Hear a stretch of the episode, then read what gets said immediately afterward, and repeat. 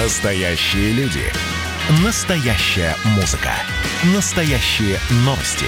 Радио «Комсомольская правда». Радио про настоящее.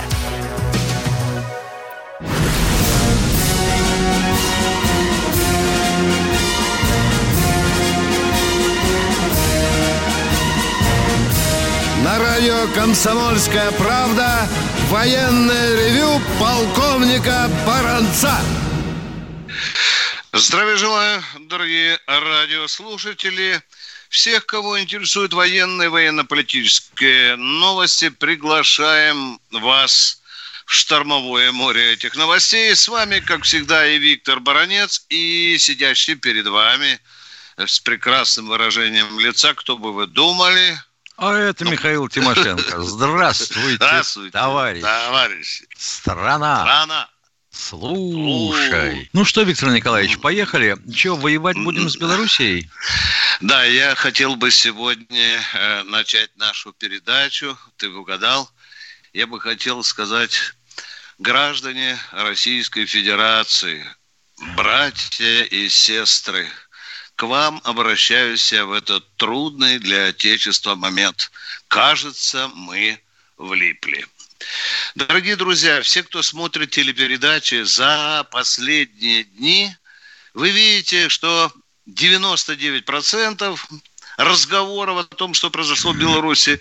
Это какие белорусы противные, как они все подгадали, как они нам устроили, как они нам устроили провокацию. Я сегодня не хочу заглядывать за белорусскую границу. Я хочу задать лишь два или три вопроса, которые касаются моего родного отечества Российской Федерации. Я хотел бы сегодня знать, а кто организовал эту поездку. Сначала сказали, что это ЧВК Марущенко. Вы видели Марущенко на экранах за последние 3-4 дня? Я чего-то не видел, не видел. Почему-то все упорно говорят про Вагнера. Так российский гражданин, вы в том числе, хотите знать, так от кого же эта компашка поехала? От ЧВК Вагнера или от Марущенко? Это первый вопрос. У меня про- простые, как черенок э, саперной лопатки вопрос. Второе. Когда эта компашка э, пересекала автобусами э, российско-белорусскую границу, наверное же, э, люди, в том числе и пограничники, подчеркиваю, да, они же, наверное, интересовались, куда ребята в эти направляются в камуфляжах. Э, они же не наивные девочки-курсистки и понимали, что валит вот такая команда. И опять-таки это было пропущено. И, и наверное, Москва, э, Москва что-то знала. На этом я ставлю жирную точку, дорогие друзья, потому что у меня слишком много нехороших вопросов, и я бы хотел сказать, что нашей власти, нашим спецслужбам, конечно, придется держать ответ перед Кремлем. Потому что такую оплеуху, которую нам устроили эти люди по ту сторону границы, я не буду говорить, что это наши партнеры – я буду говорить, что так, конечно, могут поступать только враги, и они по полной программе разыгрывают этого жирного леща, который очень уместно для них подпал под президентские выборы. Я ставлю на этом точку. Дорогие друзья, радостная весть. Радостная весть сегодня пришла из Министерства обороны о том, что некоторым э, э, военнослужащим э, родов и видов войск повышается э, денежное довольствие. На 100% Внимание, не все, от оклада. Да, не всем, не всем, не всем, дорогие друзья. И в среднем, как сказал министр обороны, на 20 три тысячи. Э, там, по-моему, Миша, с 1 июля сказано выплачивать, да, или да, с 1 да, да, да, да. Хорошая новость, дорогие ну, это друзья. Я думаю, что если опять не замотает товарищ Силуанов, они да, очень да. умело действовали тогда с врачами, ну а да. здесь-то чего? Военные же, они вообще беззащитные. И коротенько, одну минуту. Дорогие друзья, шумное дело, связанное с э, бывшим министром обороны Сердюковым и Васильевой, казалось бы, ушло в небытие. Анатолий Эдуардович работает на очень приличной должности, но тем не менее уже по прошествии почти что 8 лет всплывают достаточно любопытные факты, о которых, может быть, вы сейчас узнаете впервые. Ну, например, я не уверен, что многие из вас знают о том, что в свое время тогдашний министр обороны Сердюков прибыл в Центральный театр российской армии, где поговорил с тогдашним его начальником, генерал-майором Виктором Якимовым, и неспешно намекнул, что хорошо бы Центральный театр российской армии, флагман армейской культуры, может быть, хорошо было, было продать, чтобы не висел мертвым грузом на военном бюджете. Это я говорю тем, кто а вот интересно, да, уже да. что, был покупатель на этот театр? Э, э, да, глаз. Э, по-моему, Анатолий Эдуардович предлагал Михаил его продать Министерству культуры. Такой вот вроде бы Забавная штука, смотри. Да, Значит, да. все эти продажи начинались, когда Анатолий Эдуардович был еще в налоговой службе. Сначала перепродали э, здание офицерского собрания финляндского лейб-гвардии его императорского величества полка. Это было, сценарий, да, да. Сценарий да. всегда был один. Да. Значит, э, финслу, э, налоговая служба запрашивала э, согласие владельца здания, ну а это были, как правило, федеральные имущества, на передачу его налоговой службе, потому что им тесно в существующих зданиях. Здание да. передавалось, а после этого быстренько продавалось. Так. Потом был продан кусок комплекса Таврического дворца, как ты помнишь. Да, да, да, да, да, я писал же. Я потом 31 институт, по-моему, еще там, да? Нет? Потом, да, потом да, еще да, да. Э, турбаза вместе с теплоходом на Кубани. Ну, ё-моё. А вот я все думаю, а мы сейчас не собираемся продавать какое-нибудь КБ авиационное, нет? Да вроде бы при нынешнем министре обороны таких вопросов не было. Слава, слава богу, слава богу. Дорогие друзья, заканчивая свое выступление, я сегодня дежурный, я хочу сказать, что я имел честь спасти э, четыре десятка картин, э, включая Айвазовского, Шишкина, Левитана, которые находились в художественном фонде Центрального дома Российской армии. И однажды мне позвонили и сказали, что приехала машина, и как дрова складывали 40 картин, они исчезли в неизвестном направлении.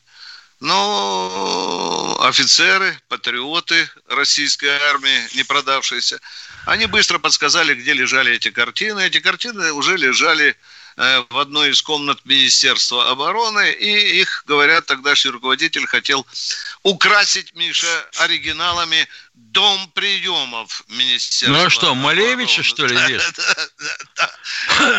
Но, слава богу, после того, как комсомолка подняла шум, все это тихонечко привезли и вернули назад. Полковник Есть версия, что театр Советской армии помог отбить Зельдович. Зельдин, виноват. Зельдин, Зельдин, да. Зельдин, да, да, да. Э, э, к великому сожалению, э, уже его не с нами, да? Я, насколько да, помню. года да. человек было. Да. Ну что, дорогие друзья, разогрев мы закончили с Михаилом Тимошенко. Мы ждем ваших вопросов. Конечно, ваши вопросы наверняка будут касаться и Беларуси, и денежного удовольствия, и других вопросов. Владимир Пермский край. Вам да. почетное право. Поехали. Слушаем вас, Владимир. Владимир, здравствуйте. Э, Владимир, вы не уснули там? Позовите, чтобы жена вас разбудила. Нет, Катенька, Добрый день, так? товарищи полковники. Здра... Добрый день. Есть, проснулся, есть, проснулся. Проснулся. За чайником хотел, хотел бы услышать ваше мнение. В 70-м году поступал в Алматинское высшее командное пограничное училище заставы. Но так как мой отец был в 37-м осужден на 10 лет по 58-й, было отказано, заявили, это слишком серьезно. Хотел бы ваше мнение услышать. В 37-м, Миша, что? Он а человек, признан... в, человек в 70-м поступ, пытался поступить, а отец да. его был осужден по 58-й статье в 37 году. Да, я понимаю. Поговорите со мной, пожалуйста. Скажите, пожалуйста, вам на бумаге дали такое обоснование? Нет, просто устное Не, такое, просто завернули устное- на мандатной комиссии. Вам Хотя- в го- озвучили эту причину? Извините, не можем вас принять, потому что ваш отец был врагом народа. Такое было произнесено?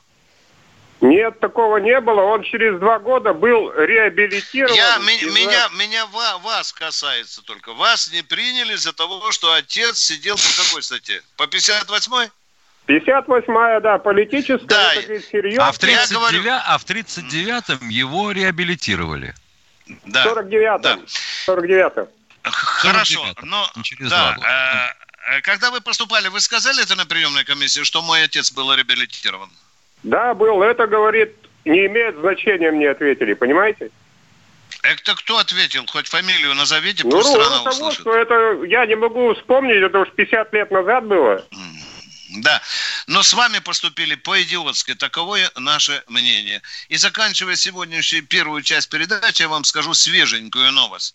Э, В Можайку поступал Суворовец в эти дни и проходил на детекторе лжи опрос.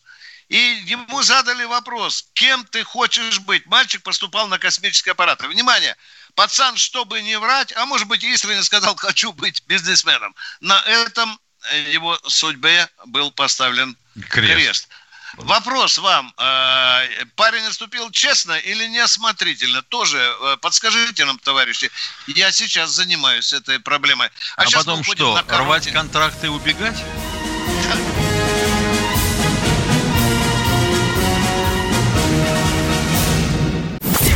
Какие ваши доказательства? Ваши волосы будут мягкими и шелковистыми. Я сделаю ему предложение, от которого он не сможет отказаться. Ну, за понимание. Я вот думаю, что сила в правде. У кого правда, тот и сильней. Прошлое не дает себя забыть. Запахами, музыкой, фотографиями. Мы помним прозвища своих одноклассников, хотя самих их не видели очень давно. Мы до сих пор в памяти бережно храним правила дворовых игр. Все эти воспоминания оживают в программе «Дежавю». Меня зовут Михаил Антонов. По субботам и воскресеньям в 11 часов вечера мы говорим о том, что нас радовало и огорчало. Какими мы были раньше. Давайте вспоминать вместе. До встречи. Хулиганы.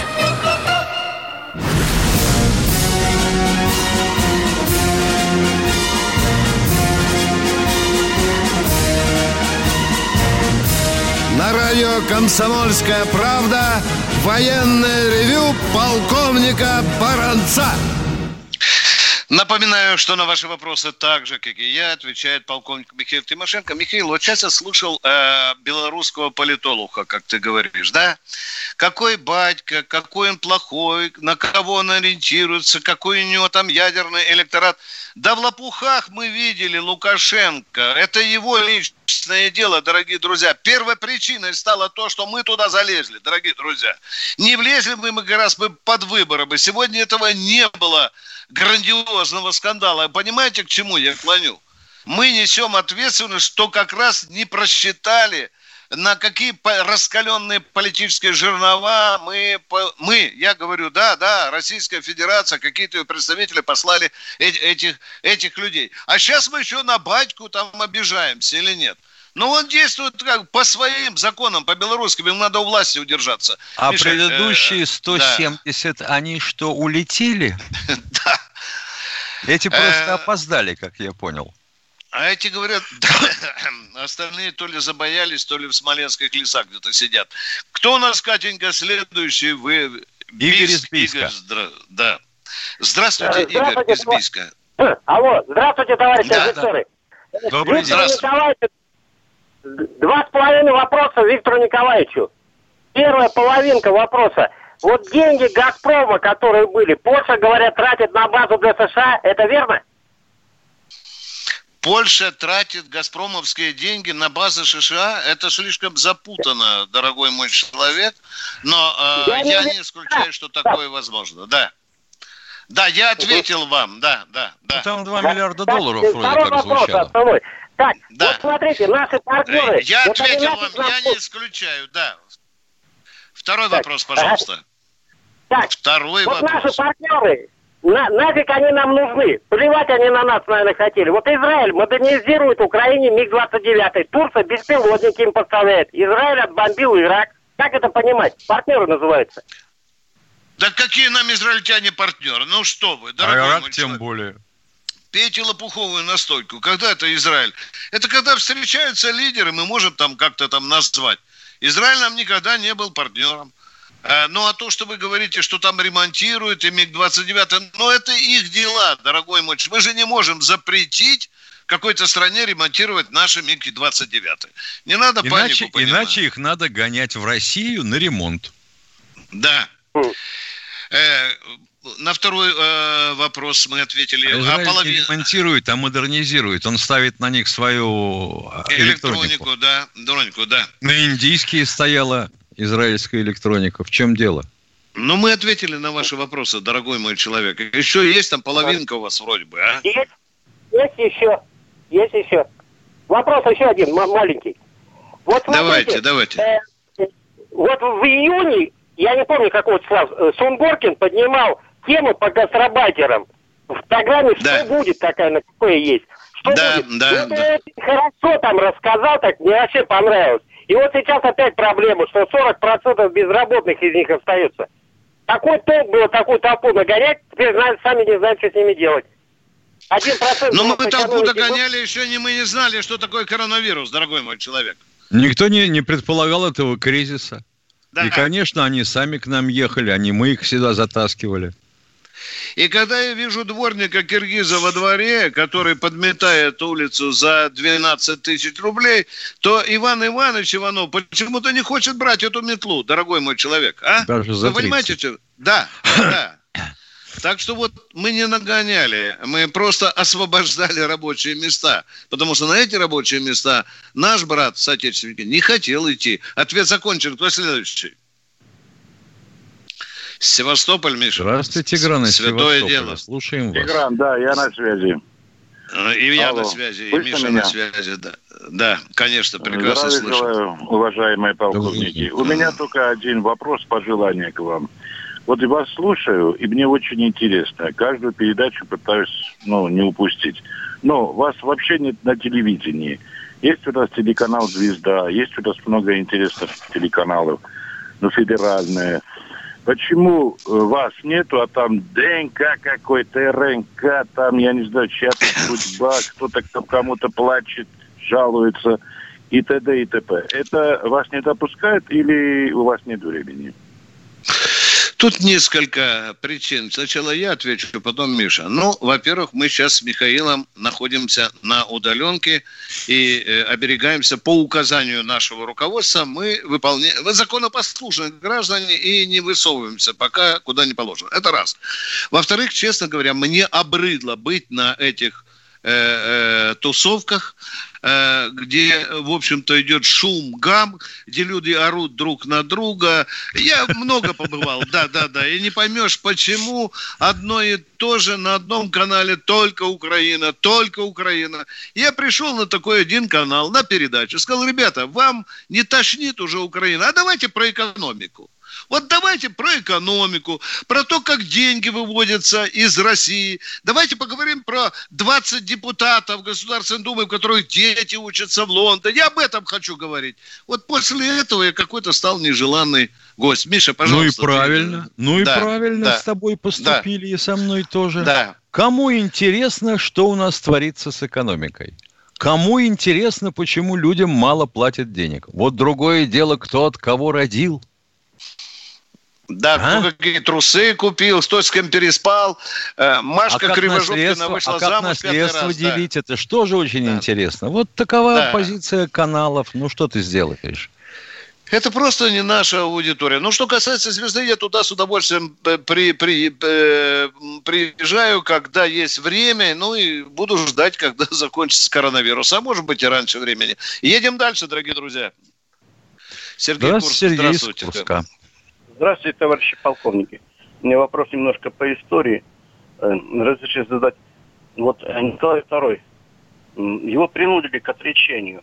Но это же была первая начальная ступень развала армии.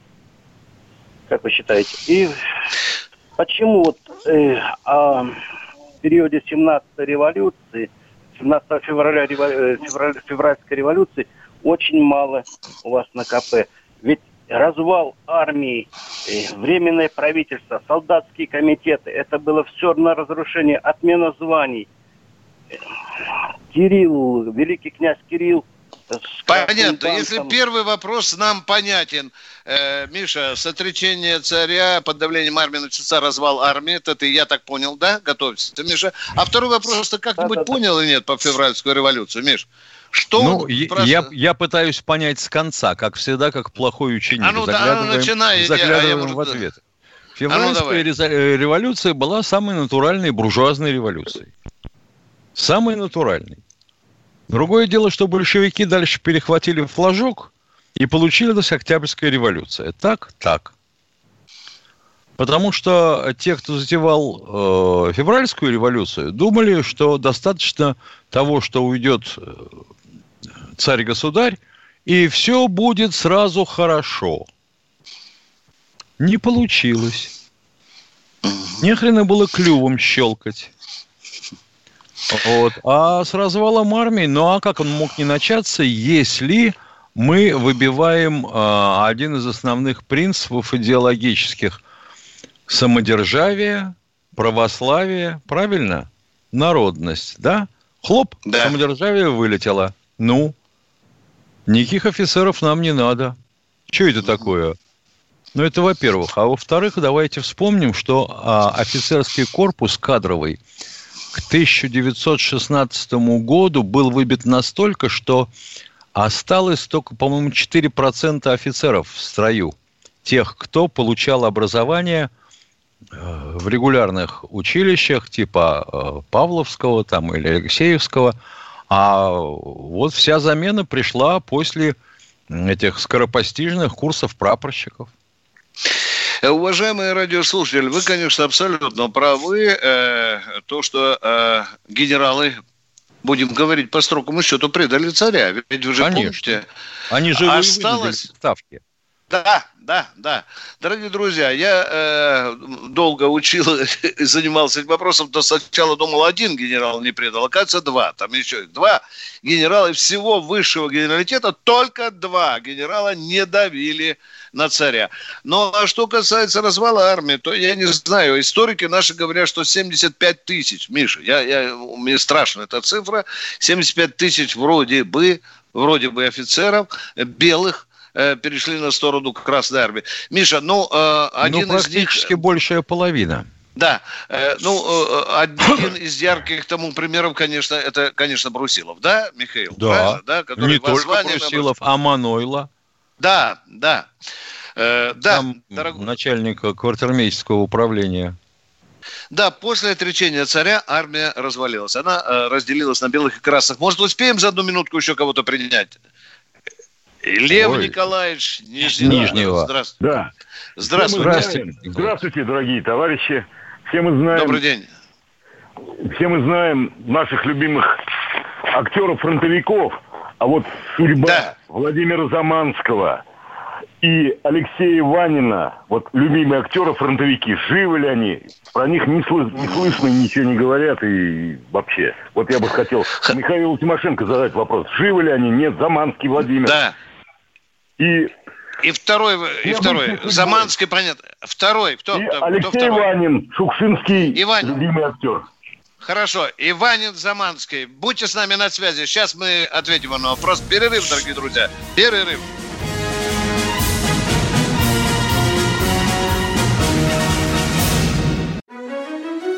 Георгий Бофт.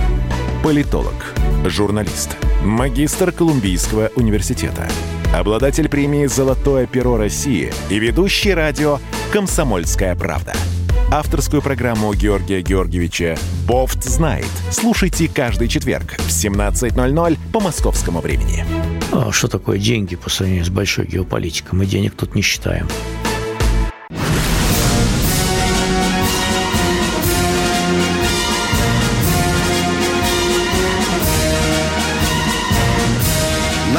Радио «Комсомольская правда» военное ревю полковника Баранца.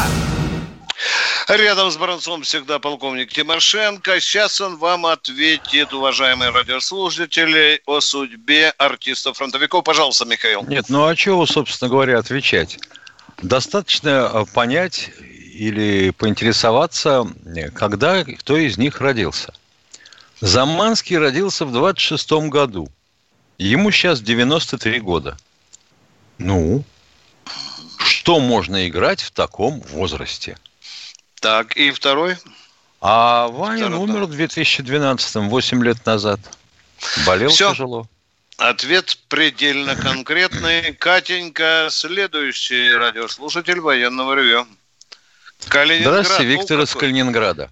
Какой у нас сегодня а... разброс хороший, да. Калининград, здравствуйте. привет. Здравствуйте, э, Виктор Калининград, товарищи полковники, здравствуйте. Два вопроса.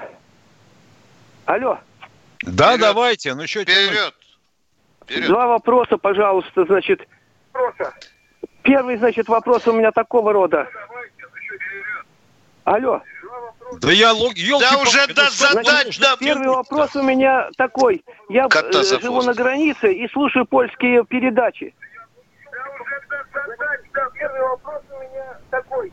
Я живу на границе и слушаю польские передачи. Не, ну так это вот, они радостно, как будто, значит, у них какой-то национальный праздник, э, э, хвалят, э, говорят, что теперь цепь вокруг России за закрыта, и, значит, э, что Белоруссия от откололась от России. Mm. Но это все сказано по-польски. Это гнусно, это мразь. было всегда да. так. Да.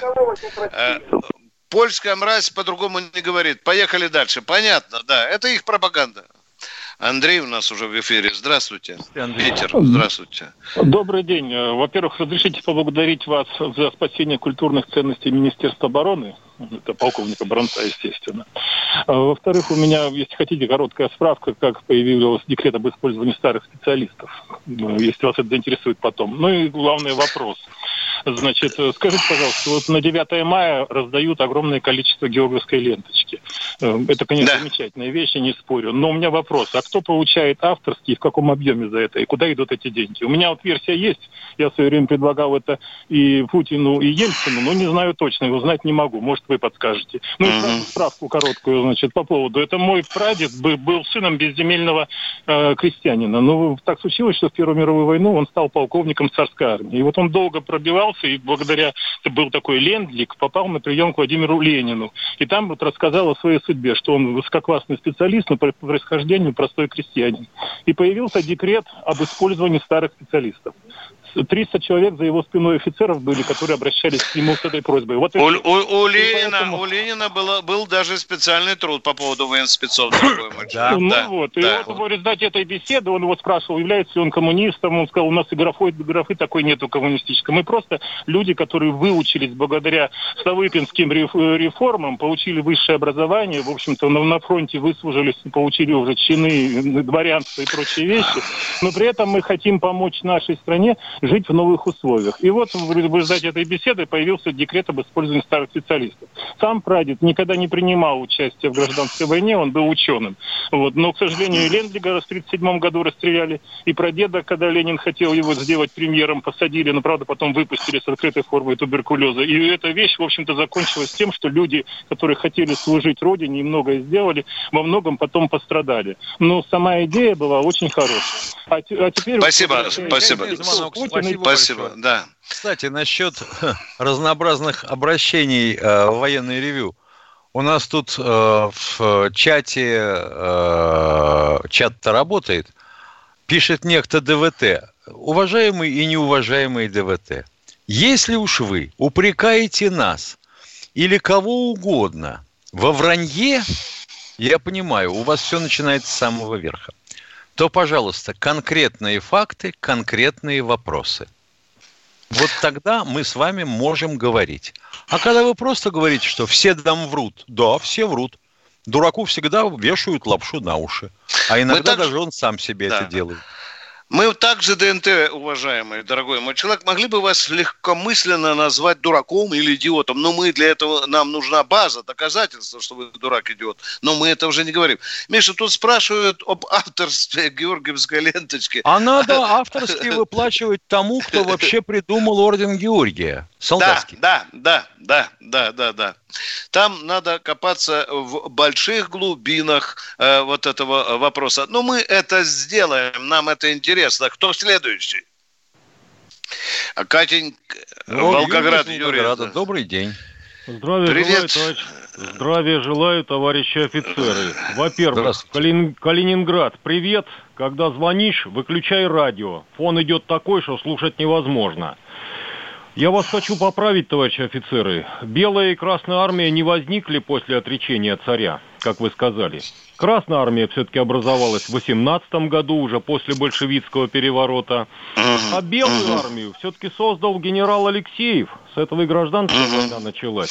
А вы можете назвать дату рождения Белой армии? Э, сейчас Юрий, уважаемый, а? на, на вскидку Ну вот так вот, э, Юрий, могу. дорогой мой человек, э, это у нас у Красной Армии дату так официально идеологически признали, а Белая гвардия, она, а, она формировалась даже без всяких официальных дат, уважаемый человек. Но да, факт есть факт. Даты, но Наша армия Алекс... раскололась на два крыла. Ну, вы будете отрицать это или нет?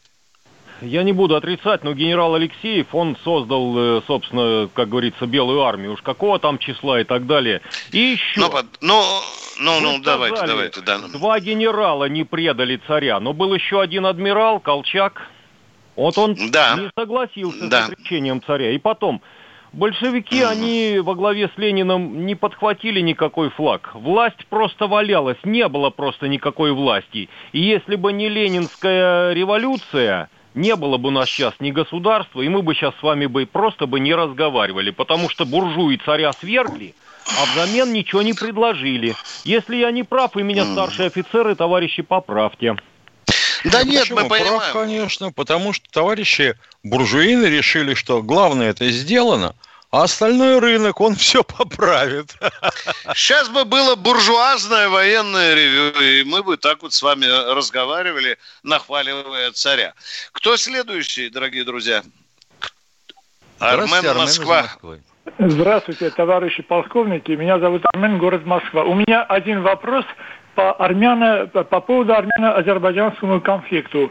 Вот за последние да. нескольких лет Армения и Азербайджан очень много оружия закупали у России. И почему Россия, зная эту э, проблему территориальную, и продает такое оружие, как э, ракетная установка, что Азербайджан угрожает, что ракетным ударом уничтожит армянскую атомную станцию, а в ответ Армения угрожает, что уничтожит нефтяные скважины. Вот вы э, так, ну, да. и плотины Мингичаура. Понимаете, не дай бог произойдет, вот это, этот регион во что превратится. Вот, э, угу.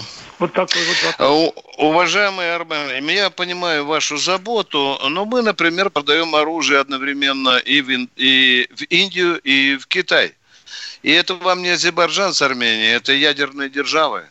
И тем не менее, тем не менее, мы на справедливых началах Э, все это делаем, продаем и в другие страны. Э, также, в общем-то, поступает и Соединенные Штаты Америки. Э, вы знаете, я понимаю, Миш, он хочет сказать, что мы должны здесь выдерживать... Не продавать поли... и пусть да. они будут ходить в перчатках э, да. боксерских и тыкать друг друга мягкой перчаткой. Да. Хорошо, мы не будем продавать. Замечательно. Но Азербайджан купит у. У Турции. Уже купил кое-что. Уже да, купил. Да, да, а армяне где будут покупать? Да. Вы понимаете, уважаемый Армен, вот э, вопрос у вас справедливый, но дело в том, что э, э, продажа российского оружия, она еще зачастую держ, и, и, и играет роль сдерживающего да. фактора, понимаете? Потому что если мы сейчас не помогали армянам, как нашему союзнику по ДКБ, то азербайджанская армия, как говорится, одной левой бы э, там решила все свои карабахские проблемы. Так что мы вот смотрим на это вот так. А Никол Пашинян, если вы посмотрите, вообще говоря, в тапках видел все это ОДКБ, за исключением тех случаев, когда ему наступают на хвост азербайджанцы. Ну, вот как только наступают, он сразу кидается, вспоминается о том, что он член ОДКБ, и вообще давайте ратуйте люди добрые. Да, елки-палки. Да, э, кто следующий у нас, э, Катенька? Валентин, Валентин Москва, здравствуйте. Валентина, здравствуйте. Добрый день. Добрый вечер. Я хочу Добрый вас вечер. поблагодарить, уважаемые полковники, за ваши передачи. И мужчинам, говорит, ну, женщины вам реже звонят, мне много лет. Вы знаете, сейчас очень редко встретишь равномыслящих, разумных людей. И вот когда вы даете отпор за какие-то глупые вопросы, типа как сейчас вот в Белоруссии, да, как Понимаете, я очень благодарна вам. Многие не понимают это. Вам за разъяснение огромное спасибо. Большое спасибо, я все время слушаю. И спасибо за звонок. По поводу, по поводу артистов. Вы знаете, вот говорят о, о Заманске все, но никто не говорит, Гуляй, Владимир, он родился в Свердловске. Я тоже родилась в Свердловске. И вы понимаете, вот этот он был штурмовик. Он, себя, он был отчаянный летчик. О нем а в школе с начальных классов, когда после войны пошла, нам говорили о Николае Кузнецове, о разведчике, и о Владимире Гуляе, потому что земляки наши были. Но сейчас говорят обязательно вот про какое... Ну, вообще я не хочу говорить про артистов, каких перебирают. Да. Спасибо вам. Еще раз да. огромное спасибо. Спасибо, спасибо за доброе слово. Да. 10 секунд осталось. Миша, э, пришло время напомнить номер. 8 800 200 ровно 9702. 02. Это военный ревю «Комсомольской правды». Перерывчик.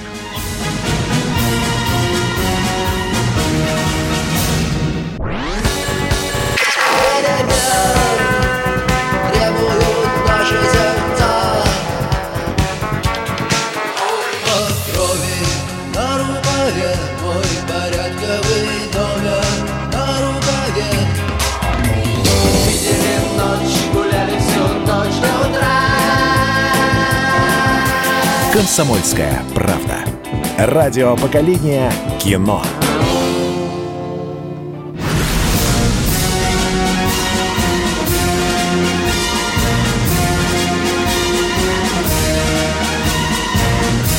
На радио «Комсомольская правда» военное ревю полковника Баранца. Вместе с полковником Баранцом Михаил Тимошенко. Миша, я только что слышал вот это слезное сообщение о девочке, которой для лечения нужно, нужен миллион, и я зверею. Я зверею всегда, когда это слышу, потому что я завтра или сегодня прочитаю, что кто-то купил яхту за 2 миллиарда долларов, да? А другую э, устроил вечеринку за 240 тысяч евро. Да. Ну.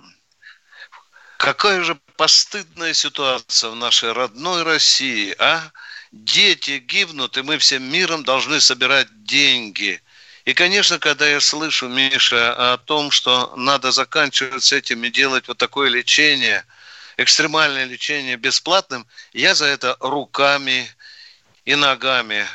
Простите нас, родители тех несчастных детей, за то, что вы вынуждены ходить шапкой по кругу и стрелять эти несчастные рубли. Продолжаем военное ревю. Кто с нами? Здравствуйте, Воронеж. Александр из Воронежа. Алло. Да, да здравствуйте. Э, да, Добрый слышим, день. прекрасно. Э, вот какое дело. В свое время э, Екатерина II пожаловала Потемкину дополнительное значит, звание, так сказать, Потемкин Таврический за его победу. Да, титул такой, ну. Да, да. совершенно верно. Э, у нас в стране э, пять лет назад э, Россия возвратила Крым. И мое да. предложение э, э, э, такой же титул или такое э, второе, э, вторую фамилию дать нашему уважаемому президенту Путину. Путин крымский. Дай бог ему здоровья. Вот мое мнение. Спасибо, спасибо. Мы обязательно при встрече Владимиру Владимировичу э, это передадим, но зная его природную скромность и зная, как он относится к традициям и законам при нынешней власти, то, то он, наверное, э, поблагодарит вас и вряд ли с этим согласится. Едем дальше. Кто следующий? Валерий Здравствуйте, Валерий Электростали, да. Здравия Валерий... товарищи полковники. Здравия желаю. Алло. Да, да, да. здравия же. Был... Уже вопрос, вопрос, поехали. Был задан вопрос в отношении героя Советского Союза Николая Михайловича Кутынцева. Даю справку. Стоп, стоп, стоп, стоп. Кто задал вопрос про Куценко, спрашивал у нас. Мы сейчас с деменцией здесь не болеем, ну, а? Кутынцев, Кутынцев, Кутынцев. Ну, не, Миша, я не, мы, извините, я мы не, не слышали такого. сегодня про Кутынцева. Сегодня. Мы не слышали сегодня это, дорогой мой человек. Миш, поработай. Здравствуйте, поработай, Павел из Перми. Минобороны да, вызывает. Да, да, да. Давай, поработай. Павел из Перми, добрый день. Алло. Елки-палки, куда вообще пропала? Да. Алло, Павел из Перми, Алло. слушаем вас. Да, здравствуйте, Павел из Перми. Да, здравствуйте, Павел из Перми. Здравствуйте, у меня такой ну, вопрос двойной. Э, Владимир Владимирович сказал недавно, когда республики входили в состав, они взяли подарки. А когда уходили, забыли вернуть. Ну, там земли, понятно, мы про что говорим. Да, понятно, о чем речь. Всем, всем дали, да-да-да. И вот вопрос меня всю жизнь мучил. Ну, Ленин там или кто при начале образования Советского Союза. Это намеренно было сделано? Или все-таки они не думали, что когда-то так вот обернется? Да нет, конечно. Никто не думал, что страна развалится. И вместе с ней КПСС, да, Миша? Да. Мы же думали, что она будет вечная, да. Да, памятник, да. я мою. Никто умышленно этого не делал, оставляя потомкам такое наследие. Кто следующий? Тем более, что эти, тем более, что эти границы носили, я бы сказал, такой номинальный характер. Да. Э, да. Кто у нас? Геннадий Белгород, Белгород нас. добрый день. Слушаем, быстренько вопрос. У меня да, минута осталась. Короткий вопрос. Будете ли вы делать прививки от коронавируса в октябре или ноябре месяце лично? Я-я, натюрлих, Маргарита Павловна. Тут нам э, звонят из-за бугра, говорят, что эти прививки будут чипировать нас, и мы с Тимошенко будем управляемыми. И тогда не будем, не будем врать, как говорит там ДНТ, или кто там нам, Миша, да, позвонит, США, да? США и да. Великобритания вообще сказали, что они ни в коем случае не будут пользоваться российским. Ну, они же только правду говорят по всем да. своих СМИ и радиостанциях.